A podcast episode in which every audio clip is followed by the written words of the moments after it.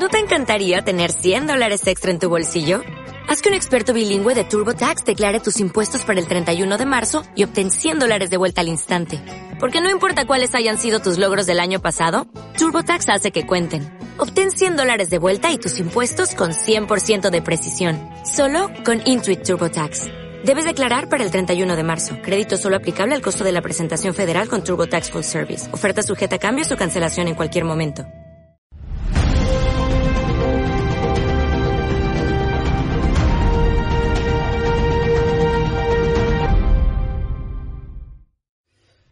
Me siento mal de estar bien.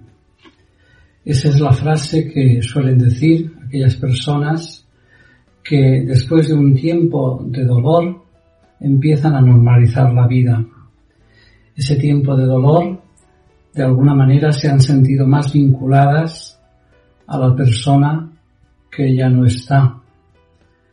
Se puede decir que establecían la relación de si tú no comes, yo no puedo comer. Si tú no ríes, yo no puedo reír. Si tú no vives, yo no puedo vivir. Esa unión tan estrecha se realiza a través del dolor. Si tú estás mal, yo no puedo estar bien.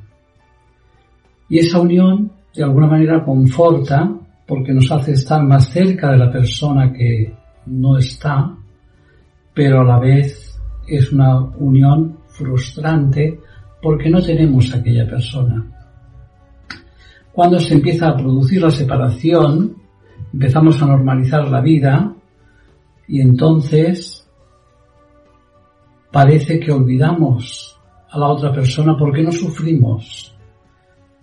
Nada más imposible, no se puede olvidar a aquella persona, ¿no? no se va a olvidar nunca.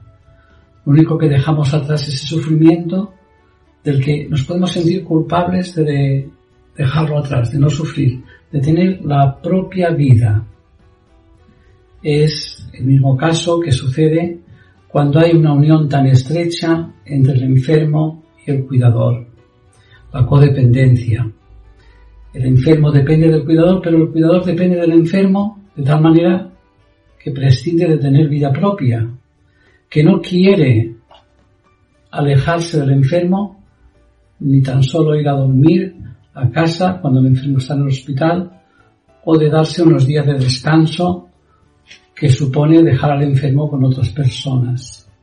Si tú estás atado a la cama del hospital, yo no puedo ser libre yéndome de excursión, por ejemplo, porque me siento mal de estar bien.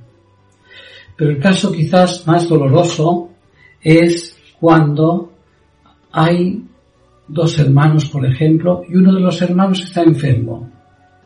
¿Qué pasa con el otro sano? ¿Qué pasa con aquel que también necesita la atención, pero no está enfermo? ¿Qué pasa con la relación que se establece entre los dos hermanos cuando me siento mal por no estar enfermo yo? hay un reclamo de atención del niño sano, hay una intervención de los padres en que muchas veces no pueden hacer otra cosa y a veces culpabilizan al niño diciendo no te das cuenta que tu hermano está muy mal y tú estás con estos caprichos o con estas peticiones y esa culpabilidad hace que el niño se sienta mal incluso cuando está bien. Eso que puede ser subsanado, evidentemente, si no se hace, va forjando una personalidad del sufrimiento, en donde nunca uno se va a dar permiso del todo para estar bien, donde lo más normal va a ser sufrir. Y esto a veces sucede la paradoja de que el niño enfermo sana y las secuelas que han dejado ese dolor de no diferenciar las dos vidas, de no tener a cada uno según sus necesidades, pues eso, esa secuela, pues quizás va a ser a veces más grave que la enfermedad que felizmente se subsanó. Otros casos podríamos poner, Les dejo con el retrato de la familia donde vemos, observamos que todos los miembros están en contacto unos con otros, estableciéndose pues unos vínculos. Ese contacto físico es el ejemplo de esos vínculos que se establecen. Esos vínculos que a veces hay que romper cuando el otro se va y que si tú estás mal, yo no puedo estar bien. Es el movimiento este que se hace al inicio pero que debiera ser transitorio.